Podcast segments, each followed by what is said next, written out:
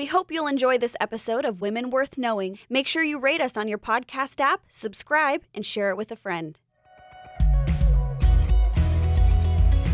Well, hello, everyone, and welcome again to another episode of Women Worth Knowing. My name is Jasmine Allnut, and Cheryl, once again, is not with us, but we do have in studio again my mother, and your name is? Debbie Allnut. Debbie Allnut, and she is here again. and some of you might uh, uh, recall we've talked about before how she and my dad were missionaries in the UK for 20 years, and they've recently 22. 22 years. Golly, that's crazy. And they recently retired. So this is a time of transition for you. But Yep. we got an opportunity at least to grab her again because she's more local now. And so um, as you guys know, when when mom's in town, we talk missionary biographies, and so we take a break from our regu- regularly scheduled programming. You know, we were all doing. Um, uh, we've been doing a series on the Reformation and that sort of thing. that's But we're gonna. I know, but we're kind of switching out of that. Um, we're getting a bunch of guests and things like that. So. Um, going a different direction, but uh, we wanted to definitely take a minute and talk about some of these missionaries we haven't had a chance to share about. And actually, today I want to talk about a more modern missionary named Marilyn Laszlo. And she's somebody that I actually wanted to share about a while ago, but I just wasn't able to circle back and get to her. So I was so excited when mom came because I figured, ah, we can talk about her together. And she was actually suggested by one of our listeners, Joy Selman. So shout out to Joy. And Joy, just so you know, we were on the same page because I wanted to share on her. So when you sent that in, I guess it was just confirmation we needed to do it. So um, here we are, Marilyn Laszlo, and she was a missionary uh, to the Sepik Iwam people of Papua New Guinea. And this is kind of fun. Another reason why it's kind of fun to have my mom here is that we have kind of almost a personal connection to ministry in New Guinea and even touching on uh, Marilyn a little bit. Yeah. So, yeah, Yeah, you say your cousin um, or Yeah, my cousin Dan and his wife Janet um, were missionaries in Papua New Guinea for oh, 30 or more years. wow, Sorry, Dan, if I got that wrong, but I know it's 30 years at least. And um, then my cousin Miriam, his sister, was there for two years. Um, te- I think she was teaching reading and music, which they loved Oh, because fun. she, I think she either has her master's or doctorate um, wow in music and teaches music. So they loved having her there. And Dan said that they they talked about her long after she had gone back to America because they enjoyed her classes so much. Oh, that's so cool. And they had met, I think, they had met Marilyn Laszlo, right? And then um, both Dan and uh, Miriam had met her, and you didn't you talk to Miriam? Oh yeah, yeah, yeah. And Miriam, yeah, that's true. Um, because I went and visited. They live in North Carolina now, and I was visiting, and she actually had pictures of when she had gone to Marilyn Laszlo's village That's and right. visited. Yeah. So I mean, they spent like a whole weekend. I think it was over Christmas or something, because there's like a Mm-hmm. little Christmas tree there in the background, and so that for me that was kind of fun because I've taught about Marilyn Laszlo in my missionary biographies class for Mm-hmm. years. And so it was almost like seeing pictures of a celebrity to me. These missionaries are like, oh, they're just so amazing. So that's such a fun connection. Anyways, that was just kind of neat. Like, oh wow, they they know her. So uh, Marilyn was born in 1933. She grew up on a farm in Valparaiso, Indiana, and there were um, no boys in the family.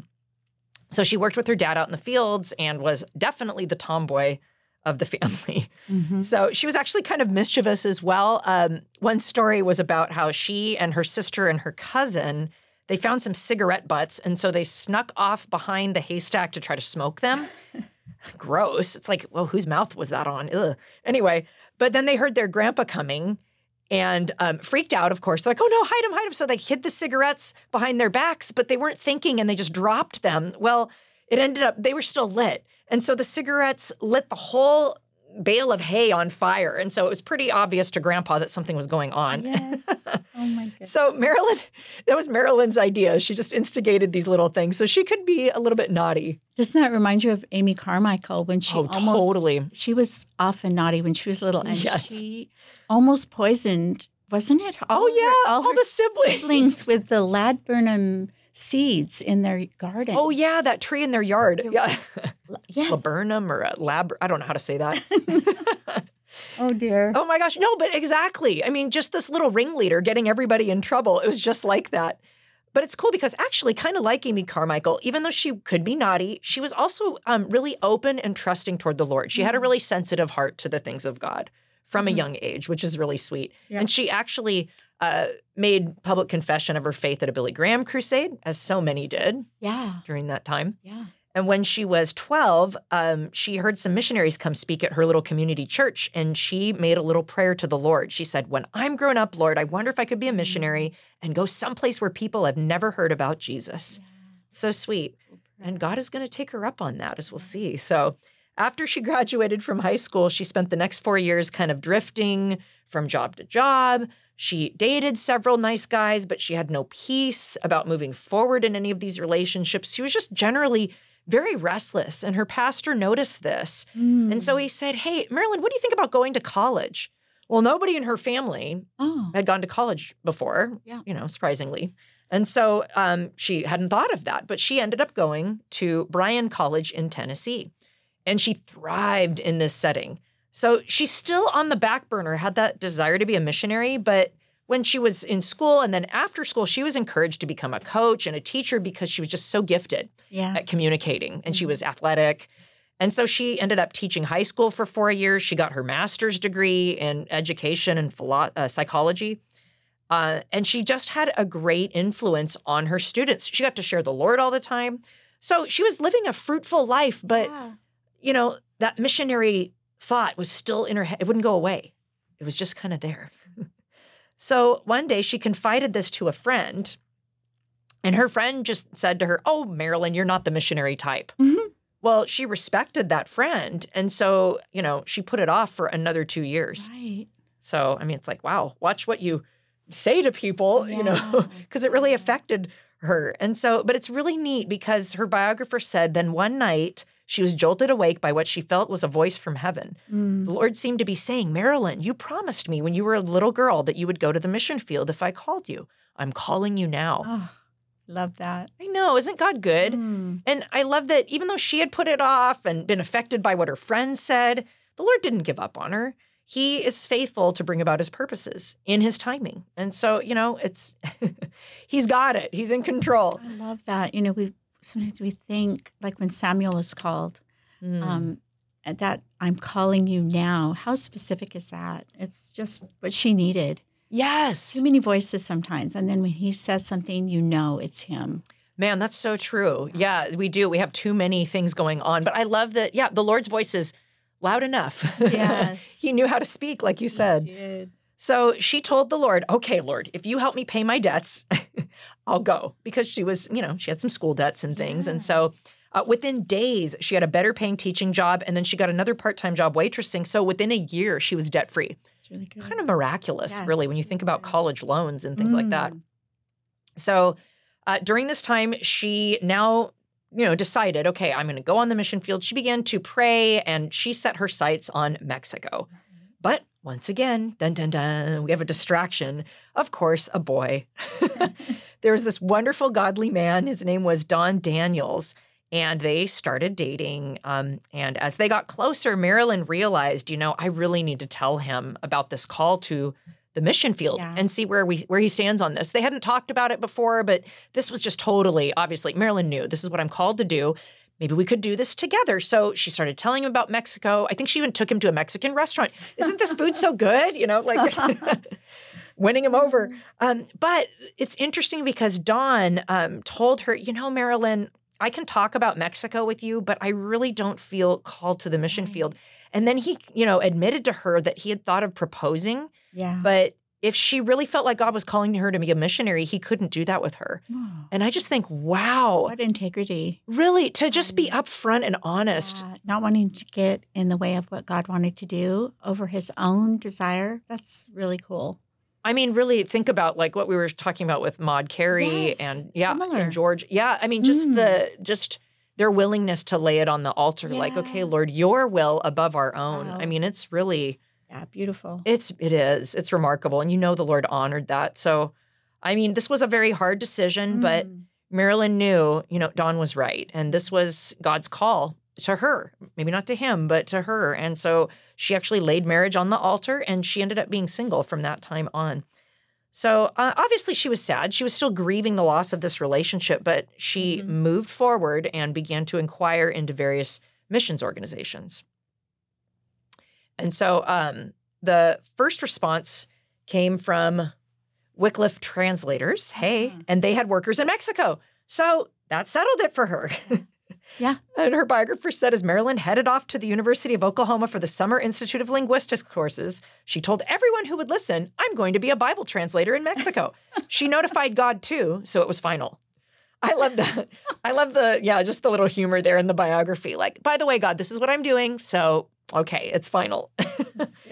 But wouldn't you know it, as soon as she got to the university, God began to speak to her. Not Mexico, Marilyn, New Guinea. And she's like, New Guinea? That was totally Oh not on her God. radar. And so Marilyn went through this huge spiritual struggle the entire Wow. time she was there as this conflict raged within her. Mm. Um, but the Lord finally got through to her and she surrendered to his call. And we're going to see that the Lord knew what he was doing. He always knows best Yes. where we're going to fit. yeah, that's really good. So by 1968, Marilyn was in Papua New Guinea with her friend Judy Rehberg. And I believe that's how the Wycliffe translators would send people out as a team, right? Yeah. Two by 2 Mm-hmm. Mm-hmm. So uh, Judy went with her to help uh, in the work. And so they hoped to live among the Sepik Iwam people, like I mentioned earlier. Um, but of course, they had to ask permission to live with them and learn their language. You didn't just march in and just, you know, like you own the place. You have to ask and make Yeah. sure. Yeah. So I love that, the humility there. Mm-hmm. Um, and so the people of of uh, the Sepik Iwam people actually thought Marilyn and Judy were um, not human; that they were weak white Oh, that's spirits. Right. That's right. Yeah, they thought that they were spirits, and so they decided it would be harmless enough to just let them live there. And so they were permitted to come and live in the village of Hana. It was like, well, okay, they're, they're just spirits; it's fine. Uh, so Marilyn and Judy uh, began to adjust to the joys, quote unquote, of jungle life, which would be, of course, you might imagine, huge bugs, reptiles crawling all over the place at night, fun Mm. things like that, mosquitoes. Um, but after just a month, they saw something much more disturbing than just a bunch of creepy crawlies. Mm. Um, they watched one day as a young boy, um, the son of Macapobia, and he was one of the important men of Hana. Um, his son had died and was about to be buried in a processional. And so uh, Marilyn and Judy are watching this procession, and to Marilyn's dismay, she realizes that the boy is just unconscious. Oh, He's not dead. He's still alive. Oh he can, she can see him breathing. Oh. And so, uh, you know, at this point, they didn't know many much of the language. So, with her little broken vocabulary, she Mm. tried to tell the chief, his name was Sal Perry, yeah. um, that they needed to stop burying him. That boy's Wow. alive. He's still breathing. So she's freaking out. But soon she realized that she was overstepping her bounds and needed to back down because the boy had been pronounced dead by those in authority, you know, by the shaman, Yeah. which we would call uh, Witch like witch, doctor. witch doctors. Yeah. Yeah. They had pronounced the boy dead, and that's all there was to it. Wow. And so, I mean, so difficult, these cultural things. that's terrible. Yeah. Like- wow. Yeah. What do you- yeah. What do you do? You watch Oh, helplessly no. uh, as this kid. So that's what they did. They're watching helplessly as this little boy gets buried alive by the grieving Mm. parents. And it was so traumatic for Marilyn and Judy that they actually had to leave Hana for a little while. Yeah. Again, they're they're fresh and new to all of this, and it, just to know how to cope. And Lord, what do you want us to do about all of this? Um, so they went to go and just seek the Lord, recover from the shock. Mm. And it's sweet because the Lord, um, in His grace, enabled them to return to the village. And it, amazing. I know, right? After a short time, I can't remember how long they were away, Right. but it's neat because the people welcomed them warmly as if nothing had happened. And so that was very encouraging to them. So, again, obviously, they're Wycliffe translators, so they need to start learning the language. Yes. And so they plunged in. Um, and it's interesting, the Sepik Iwam language is very um, beautiful and descriptive, grammatically very precise, which makes it rather rather complicated, actually. Mm. And so, uh, but little by little, they they began to put the pieces together. They would go out and gather vocabulary all day, especially from the children. And that was really Marilyn's forte, was out gathering vocab. And then Mhm. Judy was really good at grammar. So she would tackle all the grammatical organization and the structural work. I remember when I read this book years ago, Mm. uh, a funny story about um, them. They would point at a tree and try Mm. to get the um, people to tell them the word. Oh, the word for tree. Yeah. And then they'd point to the house and say house. And then they'd point to, um, I don't know, something else. And Mhm. and the people kept saying the Sepik word for um, finger. Because they Oh. thought they want, and with every time they pointed, they were like, wanting them to That's say, your finger. That's your Yeah. finger, and it was. What are you funny. talking about? That is Oh, awesome. Yeah. Okay, so that probably took a little while to. finally break through. Oh, that's so funny. Those are the kind of things you don't think about with learning a language. But yeah, that's okay. Little challenge. That's so funny. finger, finger, finger. I love those stories. There's so many good stories, honestly, in um, her biography. In fact, um, there's another one. Um, the kids were actually the best teachers once they figured out, uh, you know, oh, you want something besides finger. Yes, right. So, um, so they were just awesome teachers. But there was also an elder, kind of a, an older man who didn't go out hunting anymore. He kind of just hung out in the village, and an elder of the village. His name was Nokian, and he decided to join in uh, when he saw what they were doing. And uh, he was a real character. There was a story um, that Marilyn told about how um, the men of the tribe they would only wear a vine. That was their only clothing. They would wear a vine around their waist. And so uh, one day she got like a she and Judy got like a I don't know a shipment of missionary goods and some clothes were in there, some Western clothing. And so she found a pair of trousers in there, and she thought, oh, this looks like it would fit Nokian. So she gave him the the trousers, and he got so excited he grabbed them and ran off to his hut. And then a little while later, he came back wearing just the belt Oh my. from the trousers. And she's Oh. like, wait, where are the trousers? And he's like, oh, well, I'm, you know, I'm wearing, he was wearing what was important. He wore the belt. oh my. So he thought, well, this is an upgrade on my vine.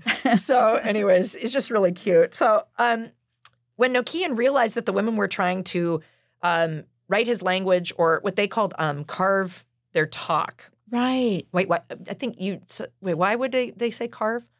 I think it had to do with, No, no, but they used to carve on the banana leaves. oh, right. Okay. So, yeah. yeah, yeah. I think you had mentioned that. yeah. Yeah. So now, yeah, they're excited So- they're going to carve instead of write their language. I see. Okay, yeah, yeah, yeah. So writing was carving for them. Yeah. So yeah, so you're going to carve our talk, basically.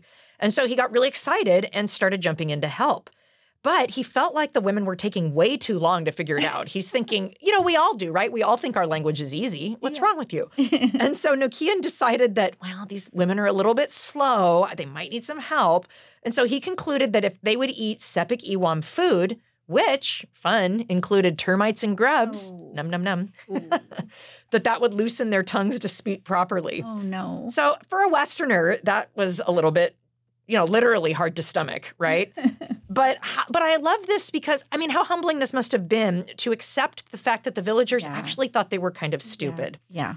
But uh, but Marilyn and Judy were so cool because they didn't try to defend themselves or explain, we know what we're doing, we're really smart, you know. they didn't try to do that. They just accepted the verdict. Yeah. Okay, they think we're kind of dumb. We'll go with the suggestions. And so they did. They started doing what Nokian said. And so I just love that picture of humility. Yeah. I just- art for humility. Yeah. That's- Yeah, like the heart of Jesus. I mean, you think about it. Jesus became one of us and dwelt among us. And he could have, there must have been so many times where he wanted to just say, You guys, seriously?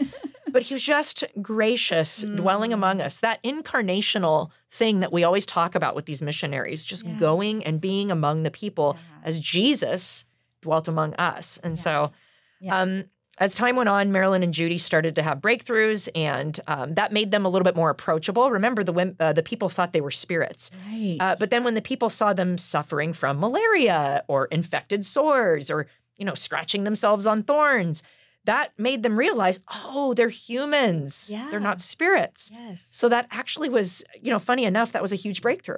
You know, I think I read too, though, that um, they still thought of them as it.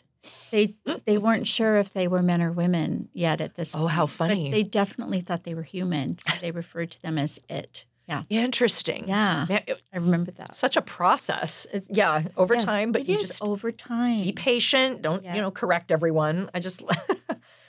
and so their language grasp began to grow. Marilyn and Judy, maybe they got to stop eating grubs at that point. I don't know. so Marilyn and Judy uh, developed a Sepik Iwam alphabet, grammar. I mean, when you think about the pioneering work that these people did, um, it's just really remarkable. Mm, You know, the patience and the, you know, just the perseverance and focus. yeah. And so once they had this foundation, they were ready to start teaching the Sepik Iwam to read their own language.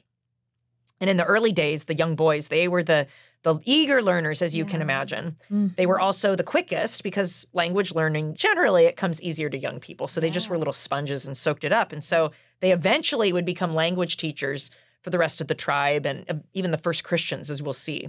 Wow. So um, soon, a few adults here and there started to kind of catch on, and you know, people started to be proud of the fact that oh, we have a language that's being written down, and some a few of them even started to um, ask for what they called Papa God's carving. That was uh, the Bible. That's how they referred to the Bible Right. in their language. So uh, six years passed, you know, during this time of language learning, and then uh, Judy prayerfully decided it was time for her to move on to another assignment. right. Um, I, it's not really clear what that was, but the Lord called her away. And so Right. Marilyn was devastated. It- She was Mm. really lonely. Um, of course, some short term helpers and visitors came, and that took the edge off. Okay, but good. yeah, Yeah. yeah, totally. That helped. But uh, the Lord didn't answer her prayer for another full time partner for another six years. Wow. I know that's a long time. It is a long time. But in the meantime, there was a lot that the Lord wanted to do. So God kept her busy, um, not just with language study and Bible translation, but there were a lot of other practical areas that the Lord wanted to use Marilyn. And we see that with a, a lot of these effective missionaries. You know, they go out to bring the, the gospel and bring the Bible, but there's Yeah. these neat byproducts Right. that come with that to help those that they're ministering to, uh, and especially concerning disease and medicine.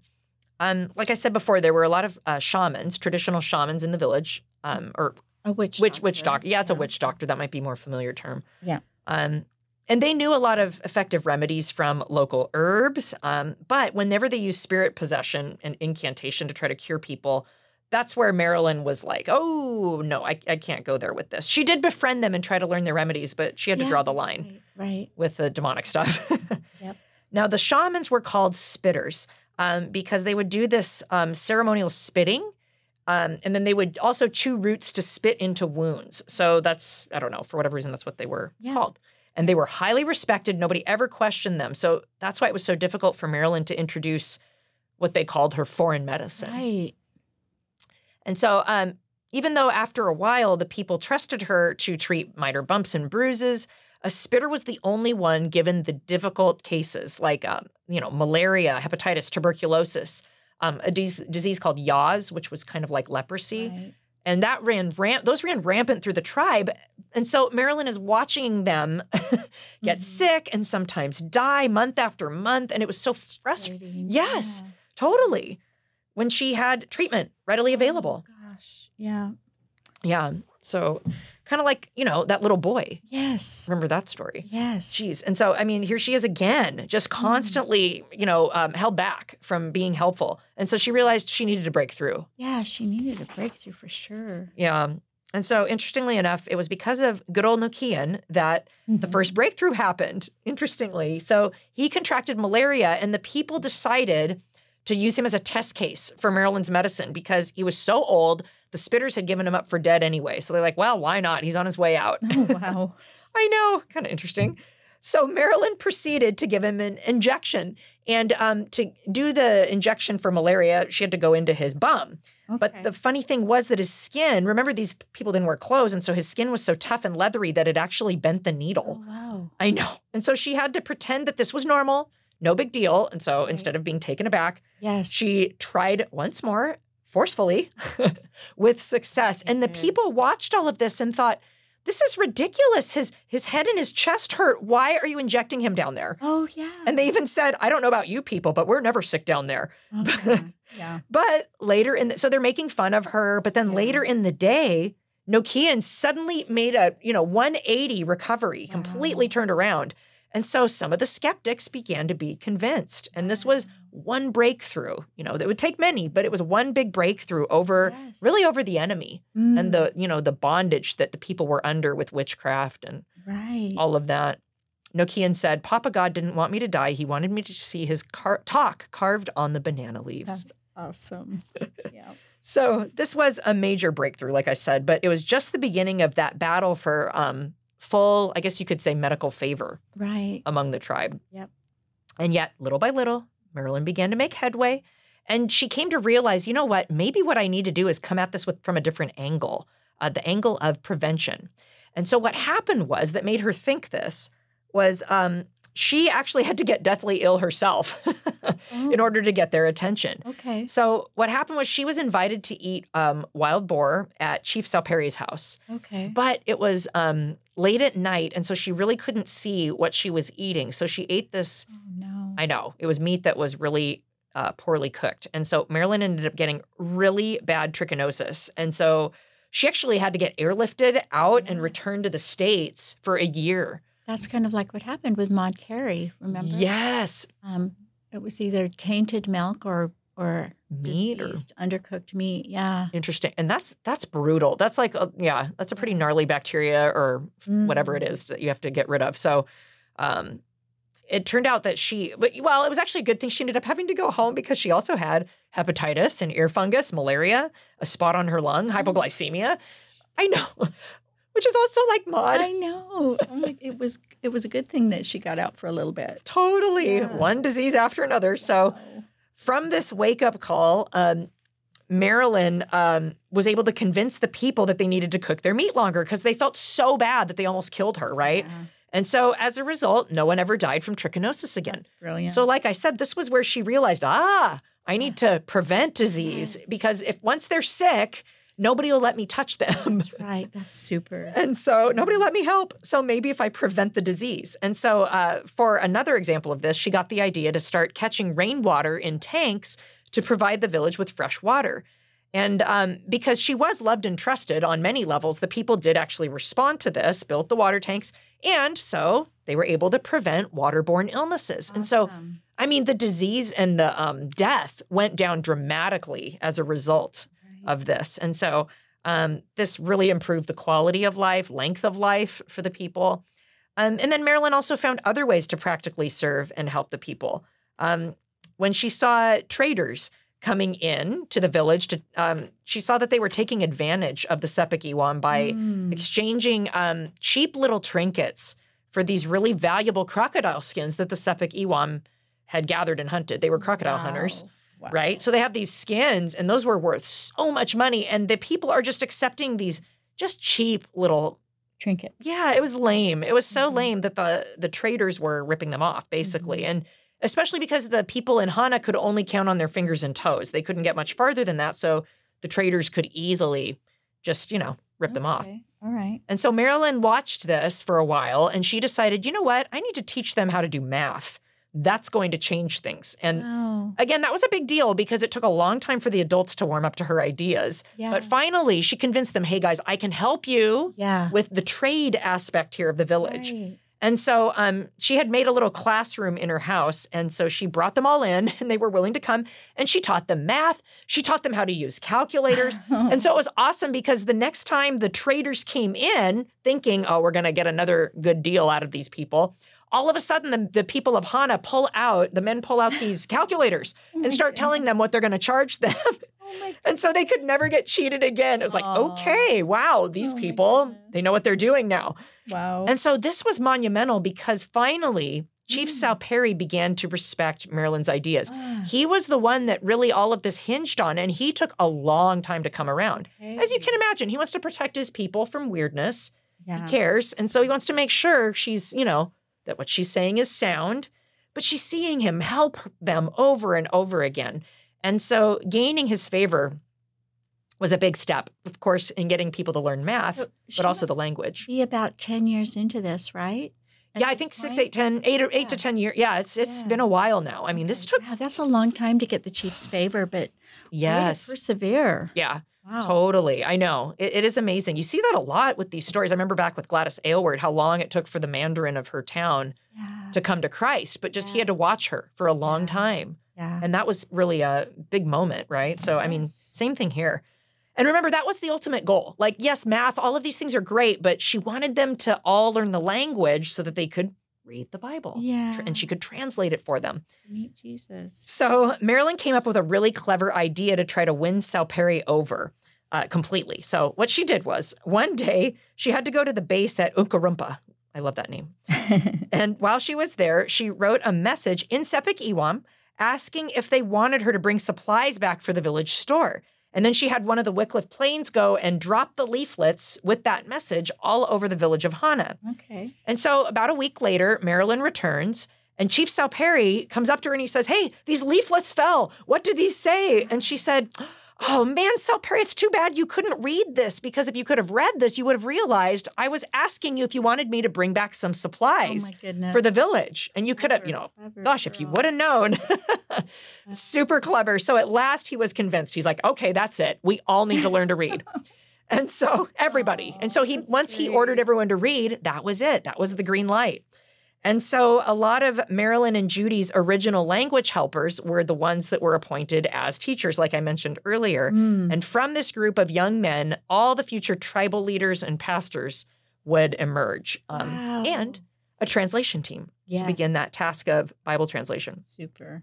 So, uh, so Perry makes his announcement. All these people start learning how to read, and eventually they ran out of room in Marilyn's little house. So, in 1974, the people of Hana undertook this huge building project, um, which included the construction of a school, a clinic, a store, a church, and a translation house. Wow. I know that's a lot, It is. but it's really neat because Marilyn wanted them to own it. And so she made sure everyone pretty much had a role to play in the village, Okay. whether helping in the store or um, some of the elders. Hey, you guys can uh, preserve and pass down ancient Sepik Iwam culture as Yeah. teachers. Yeah. So she put them all to work. That's so good. I know, right? Yeah. Um, what does dad always say? Pushing ministry down, kind of just Right. giving it away to everybody else. So. So, um, most importantly, of course, Marilyn began teaching theology um, and the life of Jesus. And even before the translation was done, people were starting to give their lives to the Lord. Wow. So, Finally, after eight years, so the gospel is now starting to take preeminence. That's so good. eight years. I know, right? And we might look at that and be like, uh oh, is she doing the right thing? She should have gotten the gospel in there sooner. Well, there was no way. There wasn't. Yeah, she Wow. had to plow God and had a plan. Yeah, I love that's a good point, Mom. It was, you know, eight years now, the gospel's finally coming in. Yep. So in 1976, Marilyn and her translation team got to work finally. And it's neat because even during this translation process, the Lord really moved through his word. Uh, for example, the Sepik Iwam believed that all human clans descended from the crocodile, python, cassowary bird, and the wild boar. And so Marilyn was a little apprehensive because she had to explain to them that, well, according to the Bible, man was made from the dust of the earth.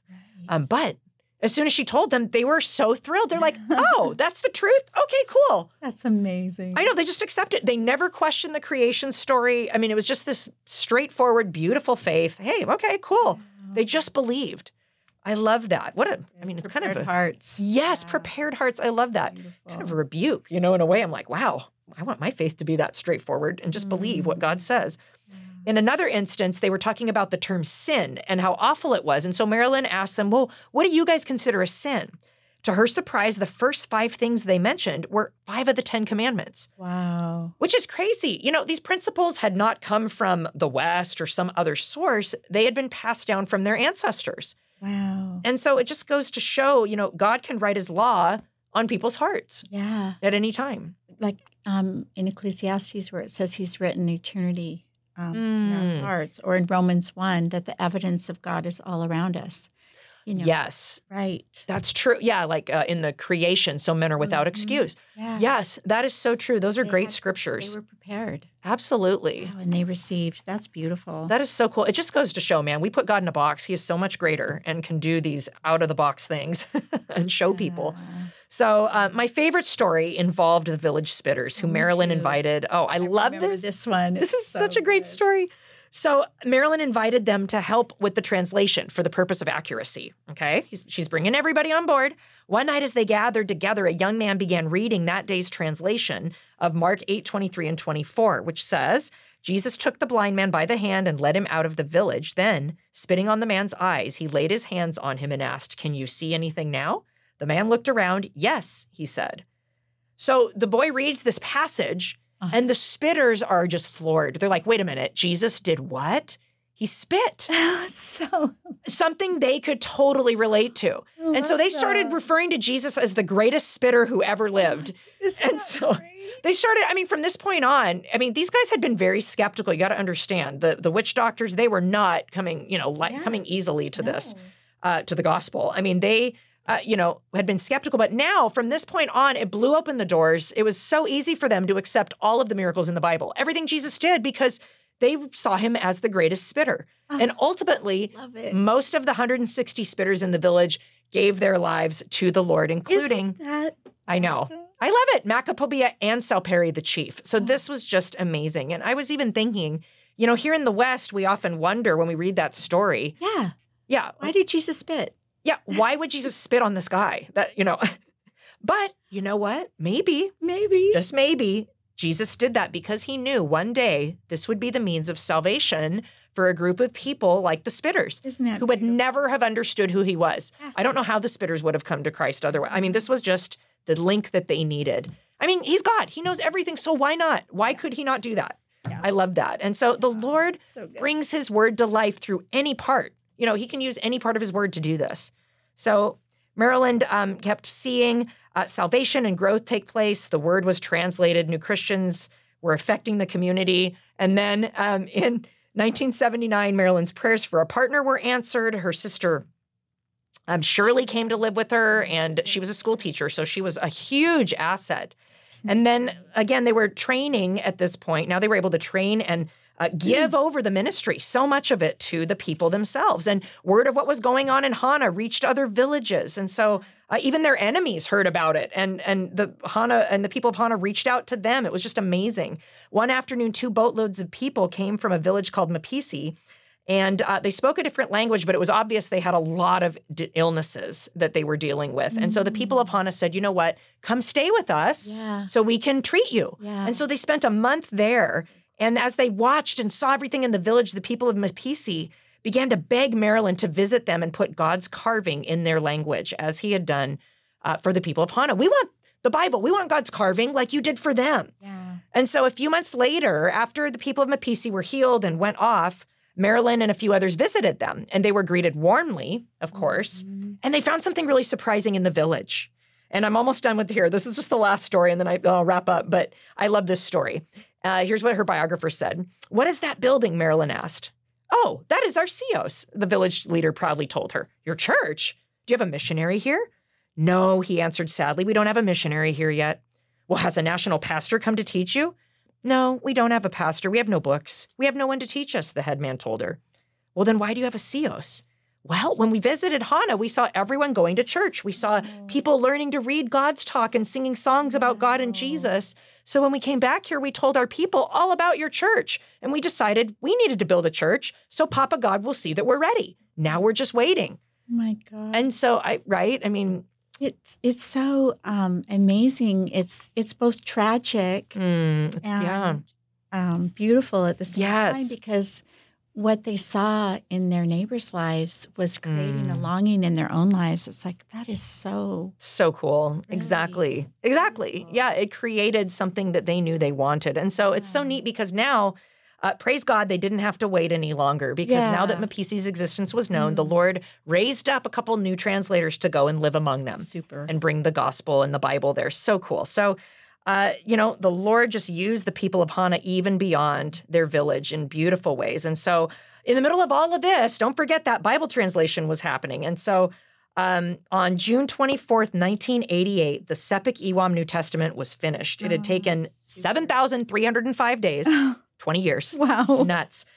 And so Marilyn's biographer said the impossible had just become possible. And so um, Marilyn eventually uh, went back to the States where she became a, a, I think she became a representative, right, for Mhm. Wycliffe and Yep. a speaker. Mhm. Um, and God's word continues to go forth among the Sepik Iwam to this day and beyond, right? Beyond them. So, what amazing fruit from the word of God coming Yeah. among them, right? So, I, I think in 2018, Marilyn was diagnosed with um, an aggressive case of Alzheimer's Mm. and was at home in Indiana at that point. I think. Right. And I, I read in a C, uh, Christianity Today article, I think it was, that last year um, she passed away in August Mm. 2021. And the C- Sepik Iwam um, spent five days in mourning Wow. Her, her going. And Mm. um, they covered themselves in mud and um, in order to grieve and then plan a way Mm. that they might um, honor this woman Wow. that changed their lives. Um, so sweet. great way by bringing them the gospel. I love that. I Yeah. love that. And then I think her sister Shirley, um, it said she stayed with them until the outbreak of COVID 19. Wow. Yeah. Okay. So, I mean, this is all just so recent. I Yeah. love that. Yeah. So, oh man. Mm. So, what a legacy. And so, um, there's several, I think there's quite a few resources. I think you had those written down. I don't have them here, but uh, Marilyn's biography. I know her biography was Mission Possible.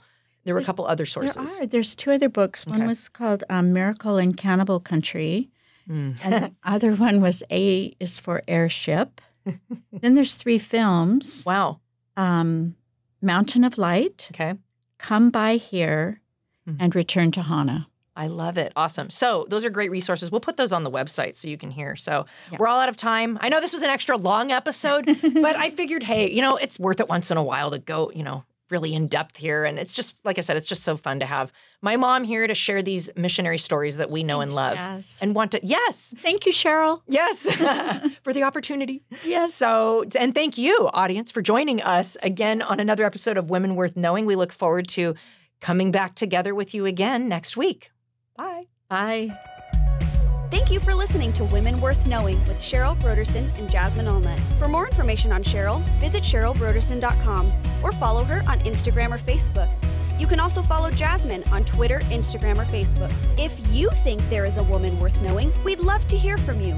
Email us at wwk at cccm.com. We hope you've enjoyed today's episode. Make sure you've subscribed and don't forget to rate us on your podcast app and share it with friends. Thank you again for listening to Women Worth Knowing with Cheryl Brodersen and Jasmine Allnut.